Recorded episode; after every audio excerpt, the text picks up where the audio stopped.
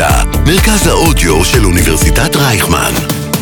כל האוניברסיטה אודיוורסיטי. שינוי אקלים הוא אחד מהאתגרים הקשים ביותר איתם מתמודדת האנושות. ניתן כבר לראות את הטמפרטורות בעלייה, בצורות, שריפות ענק וקרחונים שנמסים. אנחנו צריכים למצוא פתרונות חדשים לבעיות החדשות, ודרכים חדשות להפיק אנרגיה, והרבה ממנה, מבלי לפגוע בכדור הארץ. בעקבות זאת, הוקמה תוכנית קרן ברד אנרגיה, לעידוד שיתופי פעולה בין חברות טכנולוגיות ישראליות ואמריקאיות, ומיועדת לפיתוח מוצרים משותפים שאמורים לעזור לנו לענות על הבעיות האלה. אז איתנו כאן היום סמנכ"לית לפיתוח עסקי ומנהלת קרן ברד אנרגיה, בקרן הדו-לאומית למחקר ופיתוח בין ישראל וארצות הברית, לימור נקר וינסן, שתדבר איתנו על הקרן, על השקעות חוצות יבשות, טיפים לעבודה עם אמריקאים, מיזמים שהצליחו ונכשלו, אז תישארו איתנו, שווה. עולם האימפקט. אראל טננבאום מארחת יזמים שמפתחים ומשקיעים בעתיד טוב יותר. שלום לימור, מה שלומך? מצוין, מה שלומך את, אראל? איזה כיף להיות פה באוניברסיטה היום. אה, לגמרי כיף, אחרי תקופת מבחנים. אה, ספרי לנו קצת על עצמך. אז אה, כמו שאמרת, השם שלי הוא בעצם לימור נקר וינסנט, אני סמנכ"לית בקרן ברד. זו הקרן הדו-לאומית למחקר ופיתוח בין ישראל לבין ארצות הברית. בעבר הייתי נספחת כלכלית בארצות הברית, שירתתי באטלנטה, בשיקגו. עסקתי בעיקר בקידום הסחר וההשקעות בין ישראל וארצות הברית. וגם הצגתי את קרן ברד בארצות הברית, הייתי נציגה שלהם בחוף המזרחי והמידווסט. וההתמחות שלי היא בעיקר ביחסי הכלכלה והעסקים בין ישראל וארצות הברית. אני בעיקר עוסקת בחיבורים בין חברות ישראליות ואמריקאיות, בבניית תוכניות ממשלתיות לקידום הפעילות הכלכלית המשותפת, ונטועה עמוק ביחסי ישראל-ארצות הברית. ואיך איך ככה מצאת את עצמך בקרן ברד? אז האמת היא שתמיד עסקתי אה, בהדרכה של נוער חו"ל.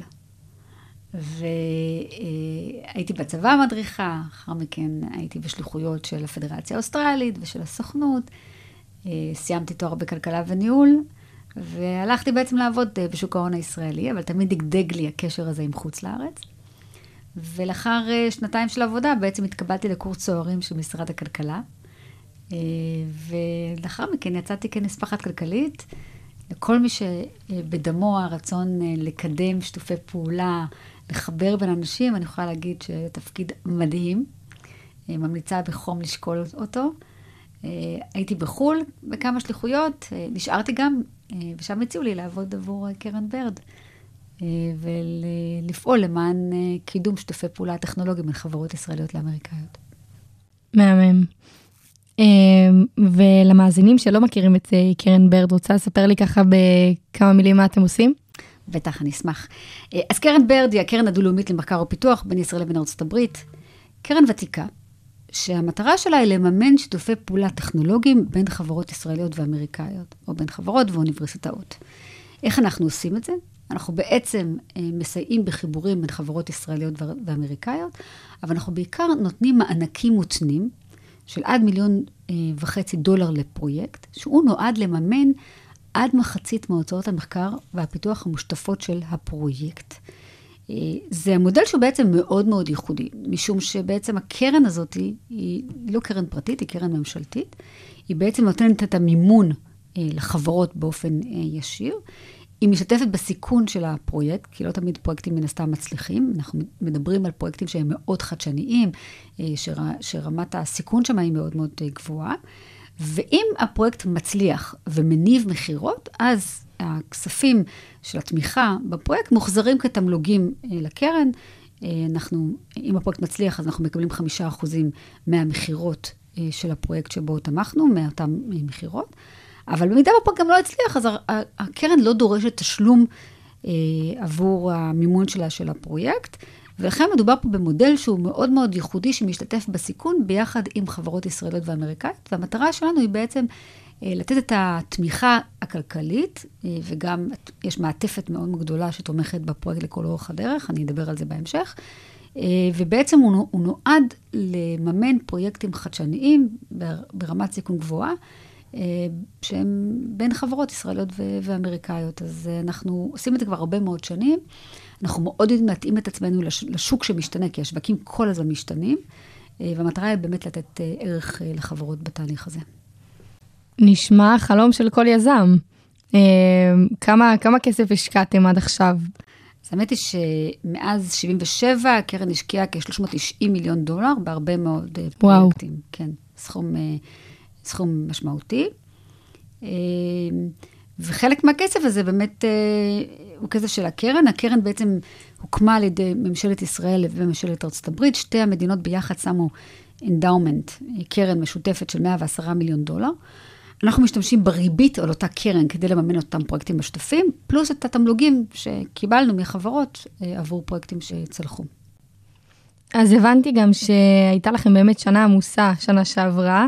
אה, אישרתם אה, השקעות של 8 מיליון דולר לתשעה מיזמים שונים שמתווספים ליותר מאלף פרויקטים שעשיתם. אה, ורציתי לשאול איזה, איזה מיזמים השקעתם שאת ככה גאה בהם, שהצליחו שנה שעברה או בכלל?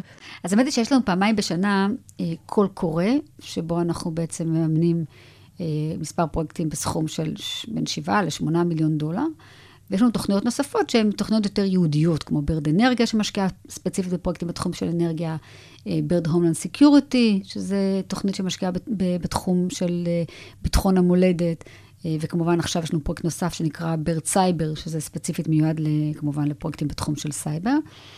אה, יש הרבה מאוד דוגמאות לפרויקטים מוצלחים. אני חשבתי לפני הדיון שאולי כדאי שאני אדבר על, על שלושה פרויקטים שהם מגיעים בתחומים שונים. כי היופי בקרן שאנחנו בעצם מתעסקים במגוון מאוד מאוד מאוד רחב אה, של טכנולוגיות, בהרבה מאוד ורטיקלים שונים.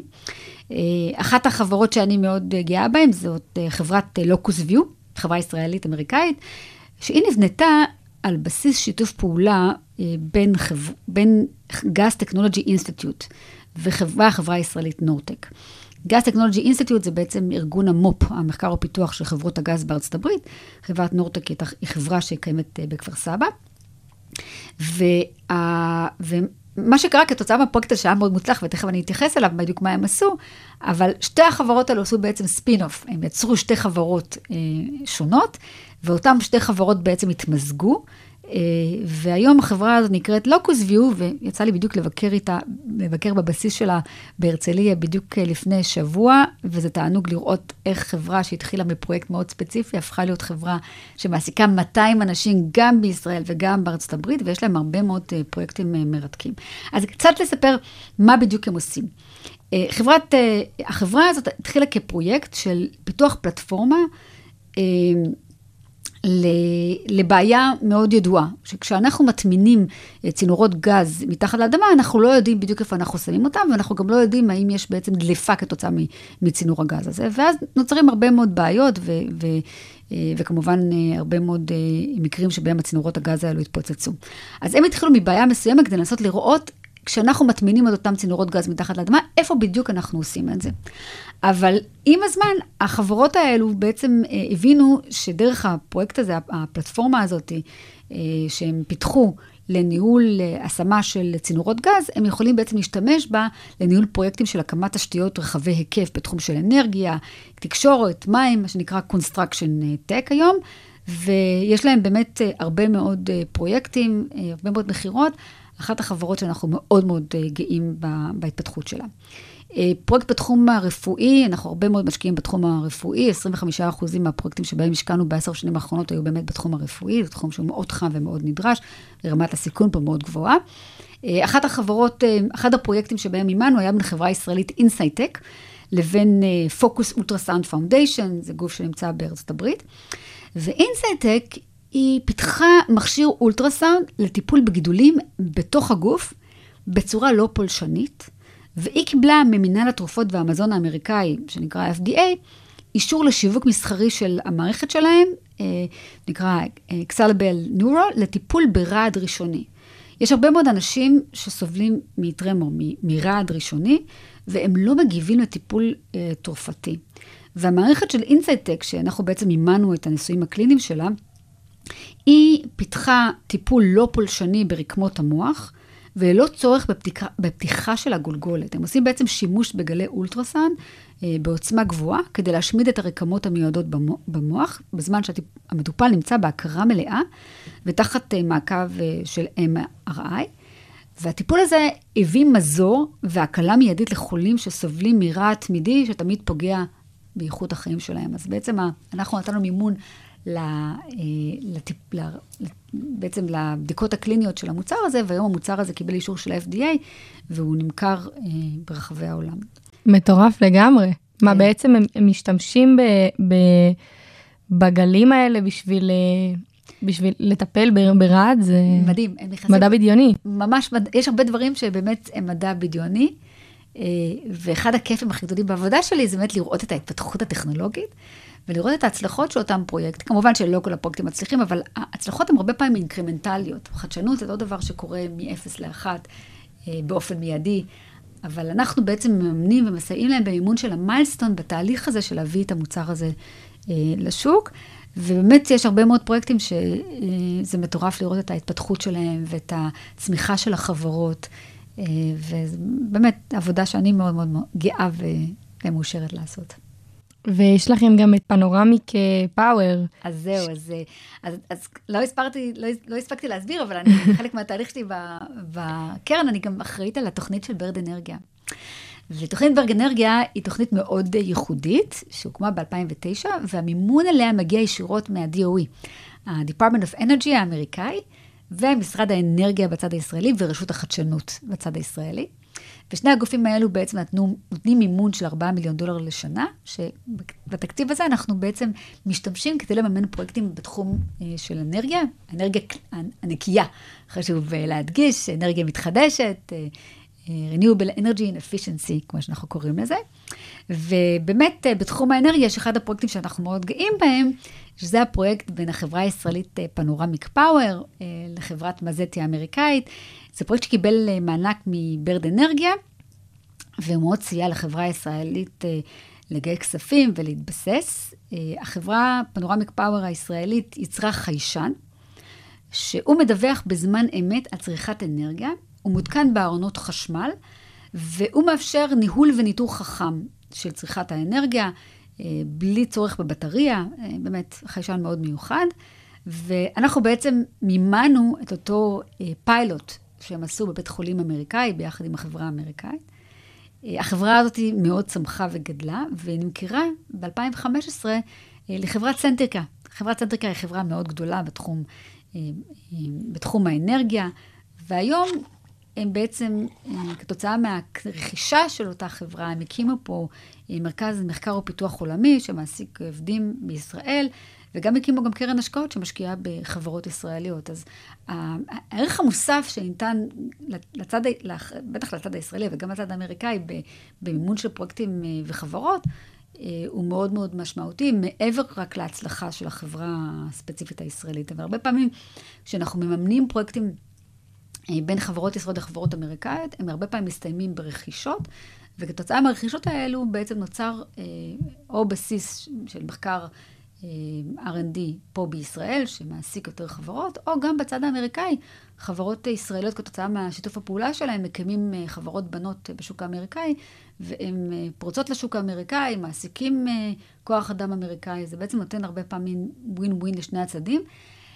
וזה אחד הדברים שאנחנו מאוד מאוד חשוב לנו להדגיש, שכתוצאה מהשיתופי פעולה האלו, זה לא רק אה, ערך מוסף לצד הישראלי, זה לא רק ערך מוסף לצד האמריקאי, זה חייב להיות פרויקטים שהם באמת נותנים ערך משותף, ווין ווין, גם בצד הישראלי, גם בכלכלה הישראלית וגם בכלכלה האמריקאית. נכון לגמרי, אני מסכימה. ולגבי, דיברנו עכשיו הרבה על הצלחות, על מיזמים אה, שעשו אה, כברת דרך. ורציתי לשאול אותך לגבי גם מיזמים שנכשלו, כי זה גם חשוב. איזה מיזמים שהשקעת אולי לא היית משקיעה בהם בדיעבד, או, או כישלונות שככה צרמו לך? זו שאלה מצוינת, כי אנחנו תמיד מתהדרים בהצלחות. זה טבעו של, של העולם שלנו. אבל אתה יודע, את יודעת, הרבה פעמים בתחומים של פיתוח חדשנות, יש הרבה כישלונות בדרך. ולא תמיד מצליחים, ובטח לא בהצלחה, וצריכים באמת לעשות הרבה פעמים lesson learned, זאת אומרת, איך אנחנו לומדים מאותם כישלונות, האם אפשר ללמוד מאותם כישלונות, האם זה, כישלון הזה הוא רק ספציפי לאותה חברה, או משהו שהוא הרבה יותר רחב שניתן אה, ללמוד ממנו אה, וללמד אחרים. אה, אני לא כל כך רוצה להתייחס ספציפית לחברות ולכישלונות לחברות, אני לא רוצה לפגוע בפרטיות של החברות, אנחנו גם מחויבים כמובן לשמירה על סודיות עסקית, אבל אני כן יכולה להגיד שכמו כל דבר בחיים, פרויקטים משותפים מבוססים על מערכות יחסים. כמו סוג של זוגיות, וצריכים לראות איפה הדברים שאנחנו צריכים לשים עליהם דגש בתחילת הדרך, על מה אנחנו צריכים להתייחס בהמשך, ואיך אנחנו מפתחים את אותה מערכת יחסים אה, שתביא ערך לשני הצדדים לכל אורך הפרויקט, וגם הרבה פעמים לאחר מכן. אז אני תמיד אומרת לחברות שנורא חשוב לשים דגש על מערכת היחסים בין החברות. אנחנו כולנו מתהדרים בטכנולוגיה ובחשיבות הטכנולוגית של המוצר או הפלטפורמה שאנחנו מפתחים, אבל אם מערכת יחסים בין האנשים בתוך החברות אה, לא תהיה יציבה, אז יהיה מאוד קל לוותר על אותו פרויקט. הדבר הנכון שבעתיים כשמדובר נגיד הרבה פעמים בשיתופי פעולה עם חברות אמריקאיות, כי הרבה פעמים בחברות אמריקאיות אותם צ'מפיונים, אותם אנשים שאנחנו בנינו איתם את מערכת היחסים במהלך הפרויקט, ובין קורה שהם עוזבים בחברה אחרת. ואז השאלה היא, איך אנחנו בונים את מערכת היחסים שלנו לא רק עם בן אדם אחד בתוך החברה, אלא עם בעצם צוות שלם, כדי לקחת בחשבון שמחר בבוקר יכול להיות שאחד מהאנשים האלה כבר לא יהיה בחברה, איך אנחנו מוודאים שיש לנו עם מי לדבר בהמשך הפרויקט, גם אם הוא לא נמצא. אז אני תמיד אומרת שדגש על מערכות יחסים ובניית אה, מערכות יחסים עם, עם, עם, עם צוות, לא עם בן אדם, לא עם אדם אחד או שניים, הם נורא משמעותיים. אה, עוד דבר שצריכים לשים לב אליו, זה שהשווקים שבהם אנחנו אה, עובדים משתנים בצורה נורא מהירה. אני חושבת שהדוגמה של תקופת הקורונה הראתה לנו את זה בצורה מאוד בוטה. אנחנו חושבים שאנחנו מתעסקים בשוק מסוים וחושבים שהשוק הזה יתפתח לכיוון מסוים, אבל מחר בבוקר יש משבר כלשהו שקורה, וכתוצאה מכך החברה השותפה, אם זה בצד הישראלי או בצד האמריקאי, צריכה להתייחס קודם כל למשבר עצמו, ולהתייחס קודם כל לעובדה איך היא שורדת באופן אה, אישי את המשבר הזה. והרבה פעמים כשזה קורה, אז יותר קל להם לוותר על הפרויקט המשותף, אם הם צריכים לשרוד. אז חשוב מאוד, א', אה, לבנות סנסורים, שישימו לב אה, מה קורה בחברה השנייה בהרבה מאוד תחומים, וישימו לב לכך שאם יש שווקים שמשתנים במהירות, מה זה אומר עלינו. ולנסות לבנות את התוכנית סימולציות, שאם אולי השיתוף פעולה עם אותה חברה לא, לא מצליח, איזה חברות אחרות יכולות אה, להיכנס לנעליים שלה, עם איזה אנשים אנחנו יכולים לבנות את הקשר. קרה לכם ש... שבקורונה בעצם אה, חברה אמריקאית או ישראלית החליטה לשתף, על, לוותר על השיתוף פעולה, אה, ו, וזה פגע בפרויקט, או שהצלחתם אה, להתאושש מזה? זה בהחלט קרה. תקופת הקורונה יצרה משברים בהרבה מאוד חברות. כי כשאתה, השוק שלך משתנה ואתה צריך להתמקד במכירות שלך כדי לשרוד, אז מן הסתם, תשומת הלב שתוכל להקדיש לפרויקט R&D, שהערך המוסף שהוא מביא אליו הוא לא מיידי, אז יותר קל לוותר על פרויקטים מהסוג הזה. בטח על פרויקטים עם חברות שהן רחוקות ממך. אז נורא חשוב הרבה פעמים לוודא שיש, שמערכת יחסים היא באמת צמודה. אה, לבטא את החשיבות של הפרויקט, לבטא ולהראות להם את החשיבות של הפרויקט שלך. אבל מן הסתם, פרויקטים שהם יותר בטווח רחוק, יותר קל לוותר עליהם. ואז צריך לראות מי יכול להיכנס לנעליים. או האם אתה יכול להמשיך את הפרויקט לקראת סוף הפרויקט לבד, ולעשות את הפיילוטים במקום אחר. מה הפלן B בעצם? מה הפלן B, מה הפלן C. פלן B ופלן C, אנחנו תמיד חושבים שאנחנו יודעים אה, לבנות אותם, אה, אבל זה הרבה יותר קשה ומסובך אה, במציאות, וכן, יש פרויקטים שבאמת נפלו כתוצאה מהאתגר הקורונה. מצד שני, יש גם פרויקטים אחרים שהניבו יותר מכירות כתוצאה מכך. העובדה שהיינו פתאום צריכים נגיד, בתחום הרפואי, אה, לתת שירות לאנשים מרחוק, אז אותן טכנולוגיות אה, בתחום של דיגיטל healthcare אה, בעצם צמחו בצורה מאוד משמעותית. אז תמיד בכל משבר יש כאלו שצומחים ויש כאלו שנפגעים, וחשוב להבין שהשווקים משתנים בצורה מאוד מאוד מהירה, ותמיד צריך להיות מאוד מחובר לאותה מציאות משתנה. ואפרופו גם אה, דיברת על המרחק בין, אה, המרחק הפיזי. אה, רציתי לשאול אותך על המרחק הת- התרבותי. כשאנחנו מדברים על סטארט-אפים ומיזמים, כולם חולמים להגיע לארצות הברית. ארץ האפשרויות הבלתי נגמרות, בשוק קטן כמו השוק הישראלי, חברות מתכננות אה, אה, ל- לייצור מהיום הראשון בעצם. ואתם לא רק מממנים את המיזמים, אתם גם מסייעים לחברות באיתור אה, וחיבור לשותפים אסטרטגיים פוטנציאליים, אתם ממש עוזרים להם להתפתח. אז איזה טיפ את יכולה לתת ליזמים שרוצים לעבוד עם ארצות הברית, מבחינת הגישור על ההבדלי תרבות? be humble, באנגלית אומרים be humble. אני לא בטוחה שאני יודעת איך לתרגם את זה בצורה ישירה לעברית. אבל uh, הרבה פעמים אנחנו מגיעים עם המון ביטחון עצמי. Uh, שזה בהחלט uh, משקף את היכולות שלנו ואת האמונה העצמית הגדולה, הרבה שיש לנו. אבל זה גם, הרבה פעמים גם uh, מתרגם להתנשאות ולאגרסיביות. אז נורא חשוב להבין את התרבות האמריקאית אה, ולהיות יותר המבל. וגם להקשיב. בכלל, אני חושבת, אנחנו כבני אדם, אה, כמו שאני עושה עכשיו ברגע הזה, מנסה לחשוב מה אני אומרת, אבל אה, בני אדם, אנחנו צריכים להקשיב, וכשאנחנו מתרגמים מאנגלית לעברית, אז הרבה פעמים, הרבה דברים נעלמים בתרגום. אז חשוב שעוד מישהו יהיה שם בשיחה, ולא אנחנו נעשה אותה לבד. אה, אלא ששים לב לניואנסים שנאמרים. ופעמים האמריקאים אומרים, it's very interesting. לא באמת מתכוונים שזה interesting. It's so interesting, אבל לא בשבילי. או let's get together. אה, let's get together in some point in my life. לא בדיוק אה, באופן ספציפי. אז אני חושבת שחשוב נורא לדעת לתרגם את הדברים שהם אומרים לאקשן אייטמס. אה, וגם להקשיב, להבין what's in it for them.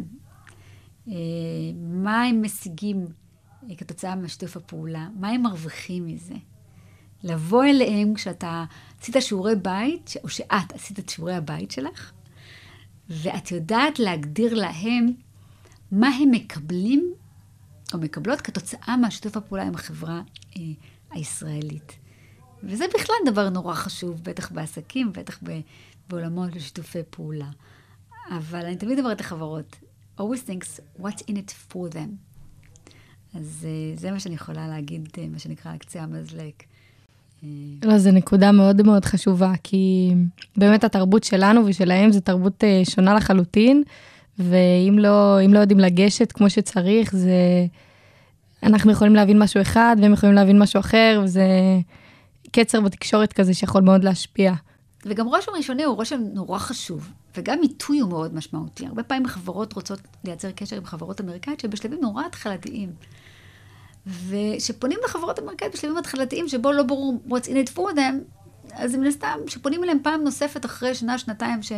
שכבר עשינו התקדמות, אז הם פחות מעוניינים להקשיב. זאת אומרת, אני לא יודעת למה, אבל זה, זה קורה לי הרבה פעמים שאני, שנורא משתדלת להיזהר, לא לשרוף חברות ולהציג אותה בשלב מוקדם מדי. בטח לא בשלב הקונספט. גם, גם אחרי השלב של, ה, של המעבדה, שכבר יש לך משהו שאתה יכול להציג, שהוא ברמת המצ'ורטי, שאתה יכול להסביר להם בדיוק מה זה. כי אה, אנחנו כולנו מוצפים בהרבה מאוד מידע, והרבה מאוד אה, ניסיונות להרשים אותנו, ובטח חברות אמריקאיות שהן חברות שהן מחוזרות. אז מאוד מאוד חשוב לנסות להגיע אליהם בעיתוי שבהם אתה יכול להגדיר מה הם יכולים לקבל כתוצאה מהשיתוף הפעולה הזה. כן, זה גם הטיימינג, לגמרי. טיימינג it's all in life, אין מה לעשות. טיימינג זה באמת מאוד מאוד משמעותי, אה, והצלחה של זה חברות. אה, זה הרבה עבודה, אין ספק, זה, אבל זה גם מזל, אה, וטיימינג חלק מזה. ואיפה את רואה את עצמך ואת הקרן בעוד אה, נניח חמש שנים מהיום? וואו, זה שאלות נורא נורא קשות, איפה אני רואה את עצמי. תודה. איפה אני רואה את עצמי. אני חושבת שאני מאוד מחוברת לקידום היחסים בין ישראל לבין ארצות הברית, בטח בתחום הכלכלי. זה ה- הפאשן שלי אה, והמישן שלי, ואני מאוד מקווה שאני אמשיך לפעול בתחום הזה, ו- ולהמשיך לעשות. ואני גם בטוחה שקרן ברד אה, תדע, אה, שבקרן אנחנו נדע אה, להקשיב לצרכים המשתנים של ממשלת ישראל וממשלת ארצות הברית, להביא ערך אה, לתעשייה הישראלית ולתעשייה האמריקאית, בעולם שהוא תמיד משתנה. כי העולם שבו אנחנו נמצאים והטכנולוגיה שמתקדמת, דיברנו על זה לפני כן, על כמה מהר הטכנולוגיות מתקדמות אה, וכמה חשוב להיות קשוב לטכנולוגיות האלה ולא לפחד מהן, אבל להיות מאוד קשובה, גם הצרכ... להיות קשובים לצרכים של התעשייה הישראלית והתעשייה האמריקאית, כדי להביא ערך מוסף משותף אה, לשני הצדדים, ושם אני מקווה להמשיך לפעול. מושלם. תודה רבה לימור שהצטרפת אליי היום.